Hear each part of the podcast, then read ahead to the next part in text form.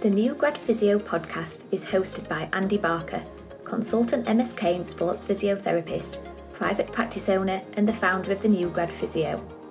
Having experienced his own rapid rise from student to dream job just 15 months after graduating, Andy knows exactly what it takes to accelerate your skills and fly up the promotion ladder faster than you ever thought possible.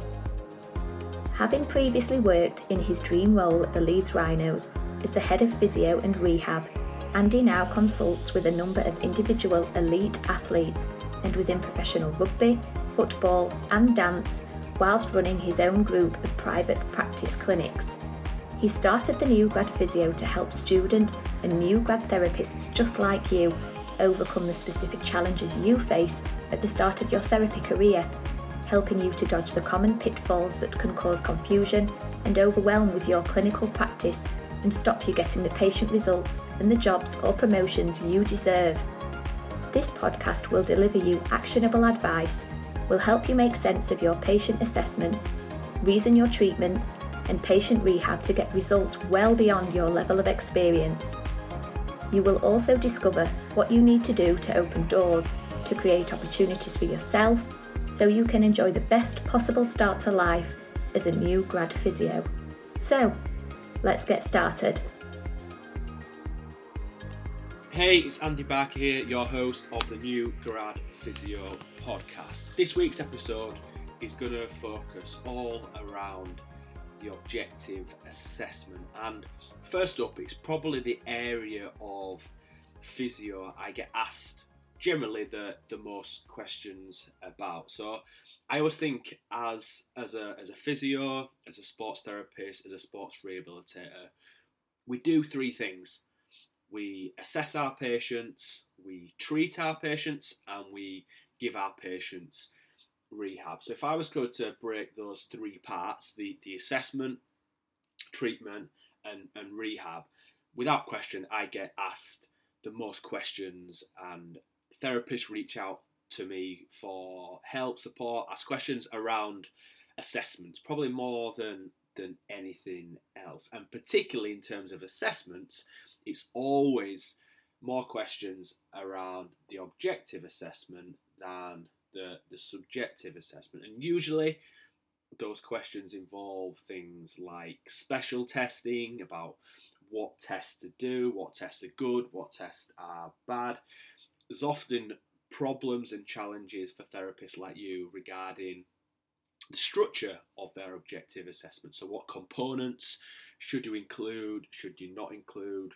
You know, which parts of it are maybe more helpful than, than others? The, the I guess the the structure and order of, of what you know what things you do because I know a lot of therapists really struggle to I guess to keep their objective assessment on track and you often feel like you're jumping from this part of the assessment to this part. You sort of lose track of of where you're at and that can sometimes prove difficult for you to remember what you've done what you found and then you know how your assessment develops you know with your patient. If you find one thing does that mean you, you carry on with your i guess your your assessment or do you you know do you test additional things at that particular point and sometimes it can be hard because again the i guess the more orthopedic type of assessment that maybe you learnt at university is is not something that i use now i assess in um, a slightly different way. That's how I, how I teach the therapists I work with and mentor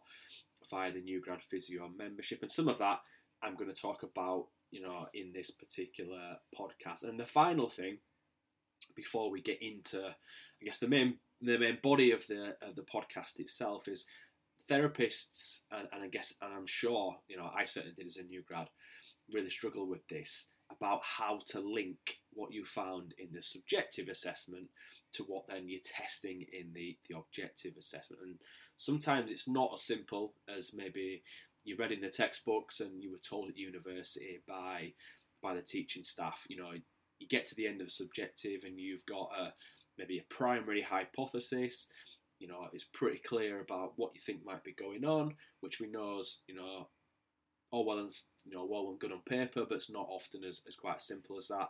And then being able to then select the right test based on that hypothesis. so you're not just testing everything, uh, and you can actually be a bit more specific with your objective assessment. So, regarding the objective assessment, how do you structure a solid, structured, objective assessment to find the right patient diagnosis, the right problems that you actually need to prioritize with your patient to give you the best chance of then selecting the right interventions, whether that's hands on treatment techniques, whether that's the, the rehab you prescribe. Unless you've got the right problem, it's always going to be difficult to give your, your patient the right solutions. And whether those solutions are hands on treatments, whether they're rehab, whether they're a combination of both, you know, you need to know you're working with, with the right problem to start with. And that all comes from the assessment, and obviously the objective assessment is a big, big part of that. So, how do you structure a solid, structured, objective assessment? Here are three tips to help you out. So, number one, do not pass go. So, what I mean here is if you get to the end of your subjective assessment and you don't have any idea what is going on with your patient, then you, you can't pass go. You can't at that point progress to the objective assessment. If you are really unclear about what's going on, you're not happy with some of the answers your patient uh, has given you, maybe they sounded a bit wishy washy, and ultimately the, the story your patient has given you just doesn't make sense. You know, there's maybe it doesn't quite fit together. Stop, you know, don't carry on. What you need to do is go back through that subjective assessment. Not all, all of it, not clear. You don't need to go right back to the start and welcome your patient back into the room and, and all that sort of stuff. But if there's key parts of that subjective assessment that, that don't make sense maybe a little bit unclear, you need to go back. Maybe you need to ask the same question again. Maybe they it was right at the start of the subjective assessment, your patient was a little bit flustered, you know, they just maybe didn't vocalize the answer to the question as well as they could do. So it might just be a case of actually asking the same question again. It might be that the patient didn't quite understand the question you were asking, so you might need to ask the question again, but maybe in a slightly different way. You might need to probe and prod around that particular question. So again, it might be regarding their past medical history, though they might have told you a little bit of information about uh, about an injury, uh, but again, it just didn't really, you know, quite quite make sense. Their story doesn't quite sort of fit together. What how they said they injured their their knee or their shoulder, um, and then the symptoms they describe maybe you know don't quite that fit together. So do not pass go.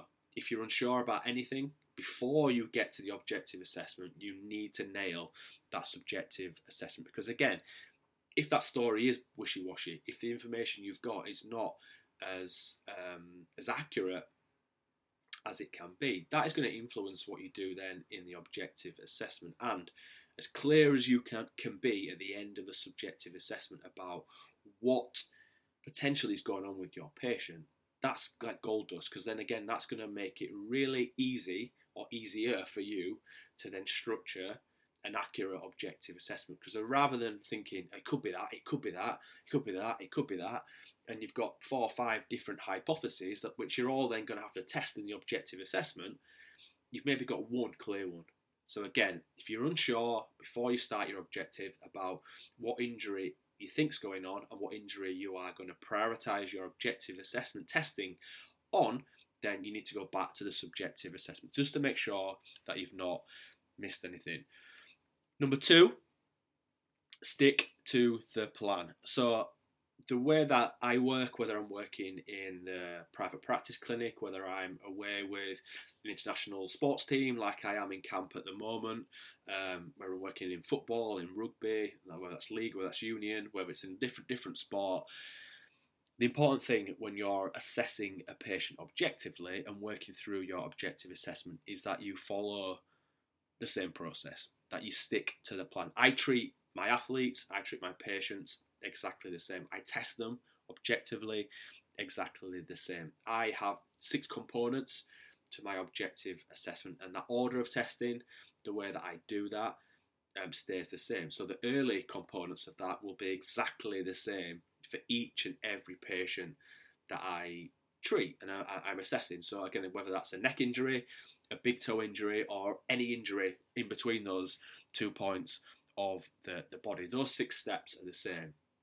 And those early few steps, the steps one, two, and three, are exactly the same for every single patient or athlete that I see. And the idea behind this is doing some of the big global tests first can give you some pretty basic but really important information. But then as we go through the objective assessment, we're going to go from testing more generally and holistically, if you like, to be more specific. And clearly, more specific testing is going to be in relation to, again, what you think that patient's injury is, and also what you found during those early, more global testing. And, think of it like a funnel. At the, at the start, you're testing the big stuff, and then as we go work through that objective assessment, we're getting to the to the smaller detail. So start big, then go small. But I think the the biggest thing here is that you have a plan. You know what that plan is. You can you could you know verbalize. If I was to ask you, you know, what does your objective assessment look like? I would tell you this is what I do first. This is what I do next. This is what then I do after that. Then this, then this, then this. These are the six steps. These are six components of my objective assessment, and this is why. And again, if you've not got that yourself, then it's probably not surprising that sometimes you lose your way. You're not quite clear about, you know, what you're actually wanting to test and maybe how you assess a shoulder and a knee and a back is completely different because maybe you've been on a shoulder CPD course and a, an expert there told you to assess in this way, and then someone you know delivering a different you know CPD course, workshop, whatever it may be, said assess the lower back like this. Then your knee assessment's different, then your ankle assessment's different, and clearly some of the tests you do with an ankle and shoulder and back are going to be different. Clearly, like your special testing, for example, is going to be different, and you're not going to do shoulder special testing clearly for an ankle injury or vice versa. But the big components and, and what you're actually looking for, whether that's range of movement or output testing or global movement testing, all things that, that I do as part of my objective assessment and the things that I teach the therapists that I, that I work with and mentor um, are the same. So then clearly some of the specifics are different when we come towards the end of the objective assessment, but pretty much the the steps you go through, the components of your objective assessment can and you know should be be the same. And this makes it really easy for you as a therapist. So you don't have to have a completely different way of assessing whether you're assessing an ankle or a knee or a lower back or a shoulder. The, the process and the structure is the same. Clearly the specific tests you do towards the end of the assessment are going to be different but the process can stay exactly the same. And again a really a good example of why it's important to stick to the plan. So in the way that i work and the way that I suggest you know your objective assessment to look. You should do and always do your special tests for an injury right at the end, and this is because special tests are provocative. So what they are, they're trying to provoke instability and or pain.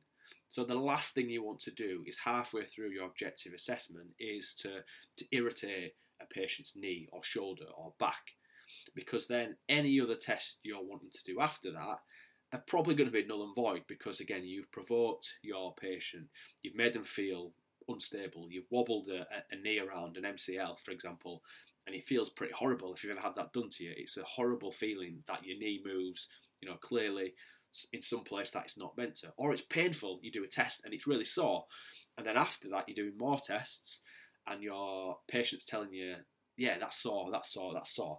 But is it sore because it's a positive test?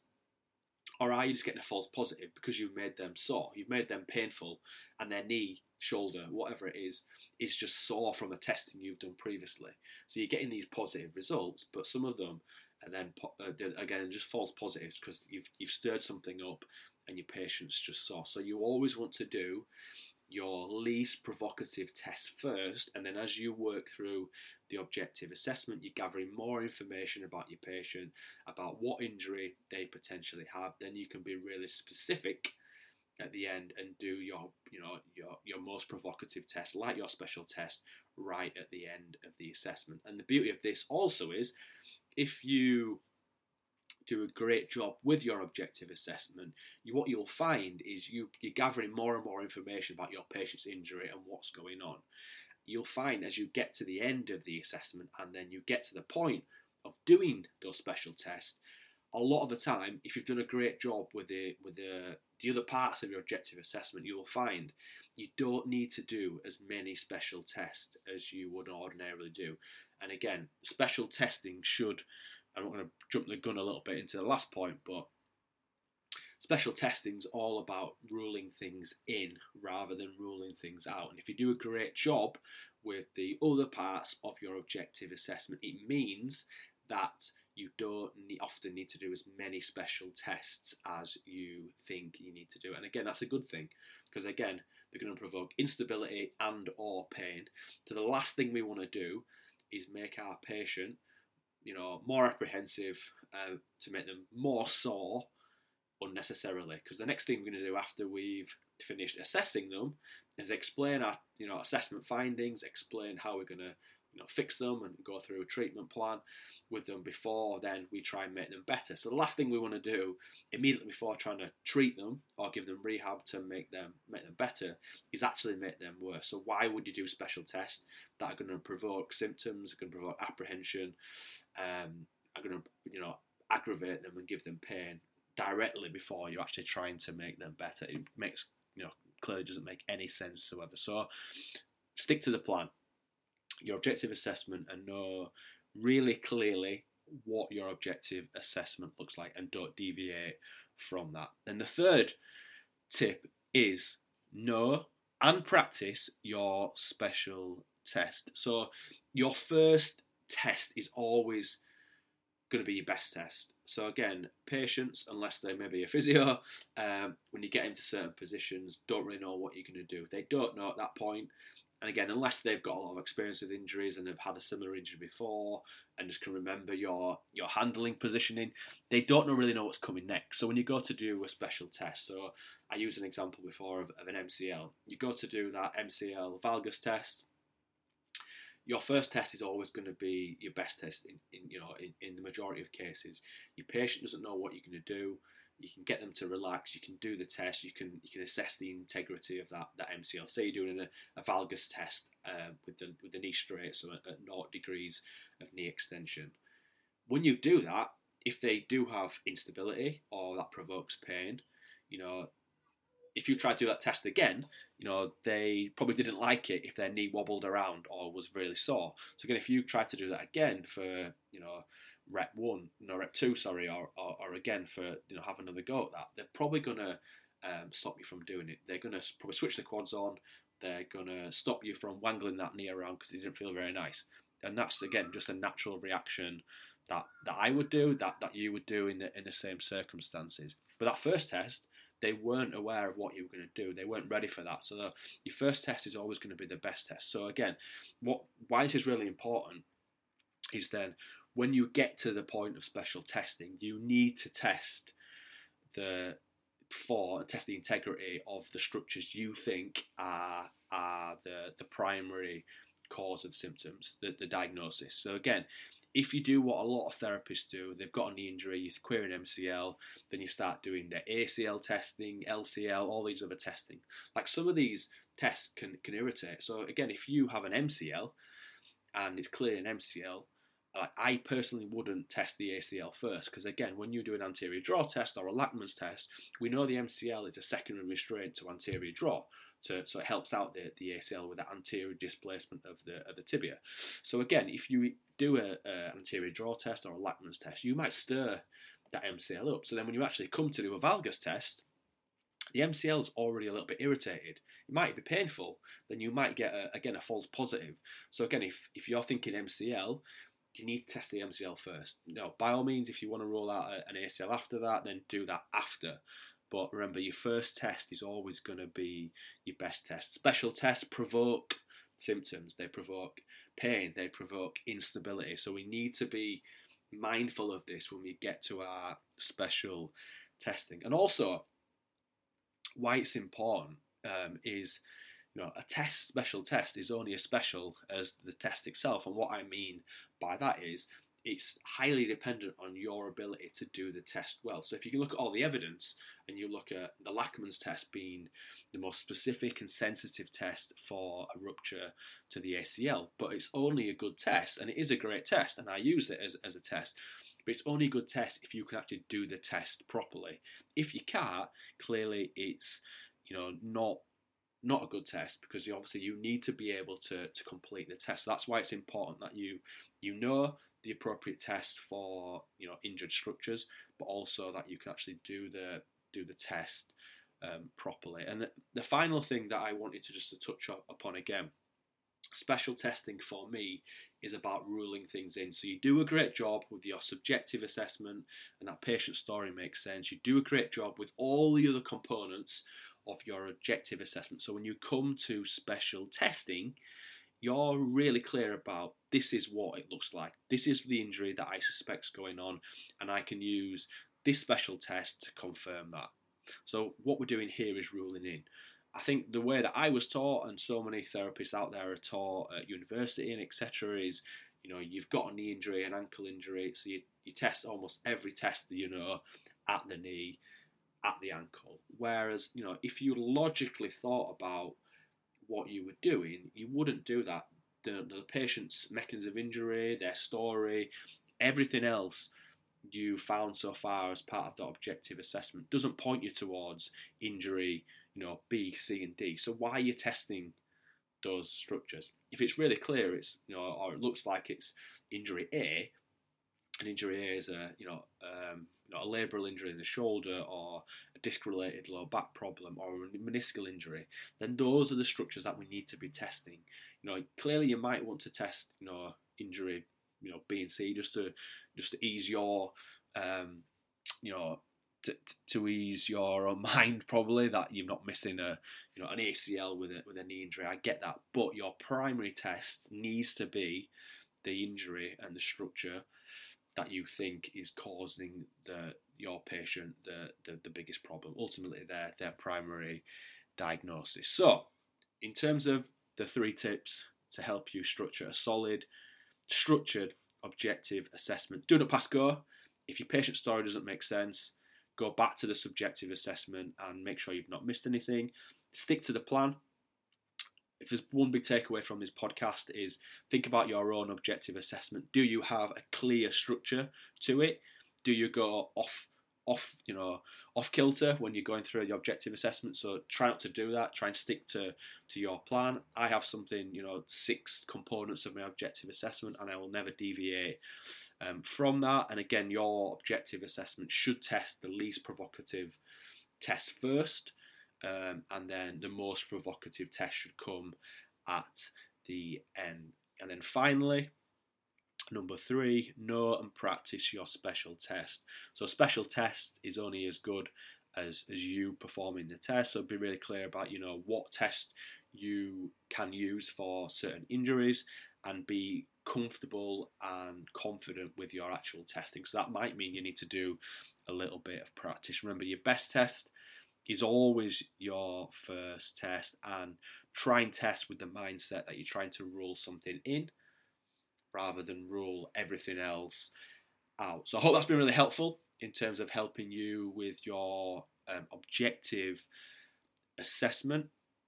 If you'd like to learn a bit more, maybe you want to have a bit more of a practice, you want to see um, how I work and how I um, teach therapists around structuring their, their own solid, structured, objective assessment, then I am this week. Um, so if you listen to this podcast episode when it is released, I have just opened um, tickets um, for a course I'm doing later this year. So it's my rehab and return to performance one day course that's happening on Saturday, the 25th of November 2023.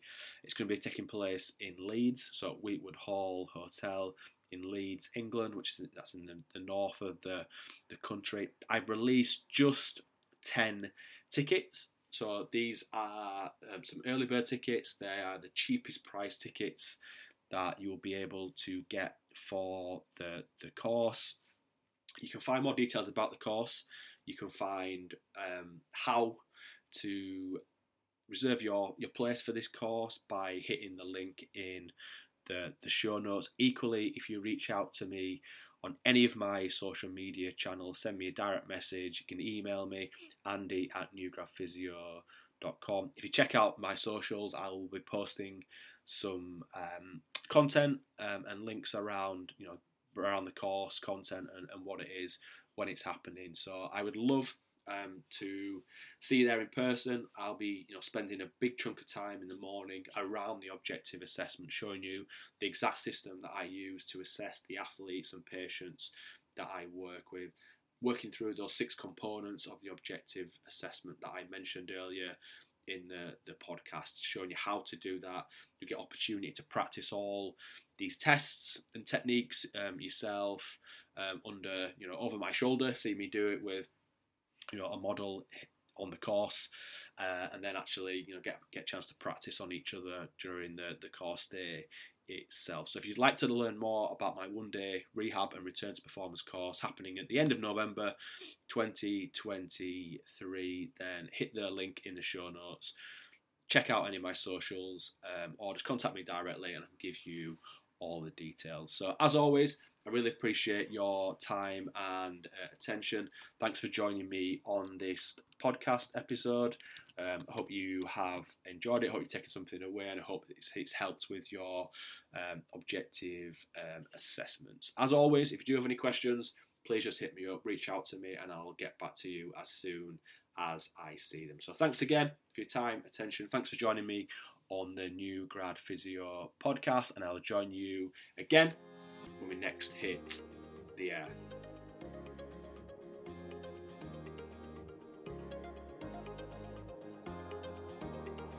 Thanks for listening to the New Grad Physio podcast. Before you head off, I just wanted to make sure you did not miss this. Alongside his podcast, Andy posts a weekly blog on his website www.newgradphysio.com. You can access all his blogs and loads more resources like his recent PDF the five breakthrough steps to confidently treat the shoulder right every time, avoid mistakes, and stop you feeling less adequate than other new grads. This is Andy's most popular resource and has already been accessed by thousands of therapists just like you. To get a copy of this PDF, or to get more information about Andy's upcoming courses, or find out more about his new grad physio membership, head to www newgradphysio.com. Have a great day, and we will catch you on the next podcast episode.